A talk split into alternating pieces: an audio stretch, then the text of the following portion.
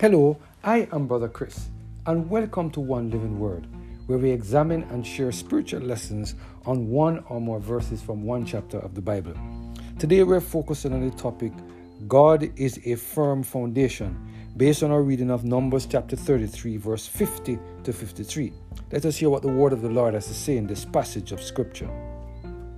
And the Lord spake unto Moses in the plains of Moab by Jordan near Jericho, saying, Speak unto the children of Israel, and say unto them, When ye are passed over Jordan into the land of Canaan, then ye shall drive out all the inhabitants of the land from before you, and destroy all their pictures, and destroy all their molten images, and pluck down all their high places and ye shall dispossess the inhabitants of the land and that dwell therein, for I have given you the land to possess it.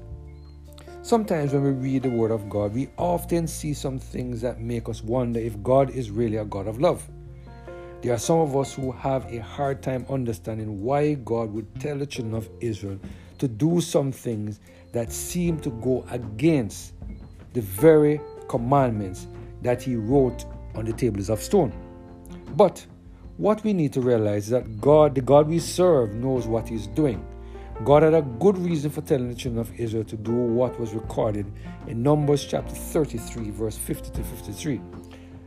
Let us here take some time to digest what God asked the children of Israel to do. And the Lord spake unto Moses in the plains of Moab by Jordan near Jericho, saying, Speak unto the children of Israel, and say unto them, when ye are passed over Jordan into the land of Canaan, then ye shall drive out all the inhabitants of the land from before you, and destroy all their pictures, and destroy all their molten images, and pluck th- down all their high places, and ye shall dispossess the inhabitants of the land that dwell therein. For I have given you the land to possess it. Here we see God telling the children of Israel to dispossess the land of every single person that was living there. They were not only to destroy everyone that lived there, they were also to destroy their worship centers and everything that was there. Notice very carefully that God wanted his people to remove all idols and destroy them.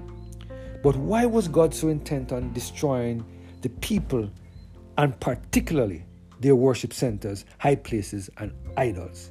Matthew Henry, in his commentary on this passage of scripture, provides some insight as to why God wanted to destroy the, the, the, wanted the children of Israel, sorry, to, to, to take such action and destroy everything. Let us take some time to look at this commentary carefully. While the children of Israel, and I quote, were in the wilderness, their total separation from all other people kept them out of the way of temptation to idolatry. And perhaps this was one thing intended by their long confinement in the wilderness, that thereby the idols of Egypt might be forgotten, and the people aired and purified from the infection, and the generation that entered Canaan might be such as never knew these depths of Satan. But now that they were to pass over Jordan, they were entered or entering again into that temptation, and therefore they are here strictly charged utterly to destroy all remnants of idolatry. They must not only drive out the inhabitants of the land, that they may possess their country, but they must deface all their idolatrous pictures and images and pull down all their high places.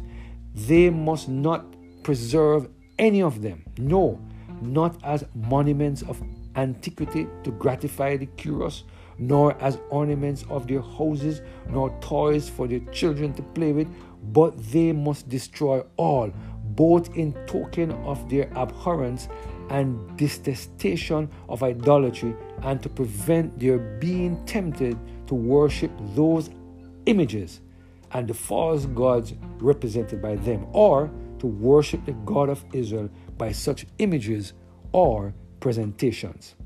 End of quote. Do you see why God wanted the children of Israel to dispossess the land of all of his inhabitants? You see, my friend, God knew the struggles that the children of Israel had after spending 40 years, or sorry, 400 years in Egypt, where they imbibed the idolatry that they saw around them. God knew of the struggles that his people experienced with idolatry as they traveled through the wilderness for 40 years. God wanted his people to be placed in a position where these temptations didn't exist. He wanted his people to be placed in a firm, on a firm foundation so that they could worship the Lord in the beauty of holiness. God didn't want his people to have their carnal nature tested in such a way that this would result in their destruction. Today, God is reminding us that he, he always has a reason for the things that He asks us to do.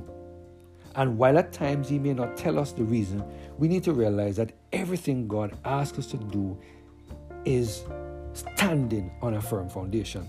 It is my prayer that we will continue to surrender every single year of our lives to the total control of the Holy Spirit so that God can help us to realize that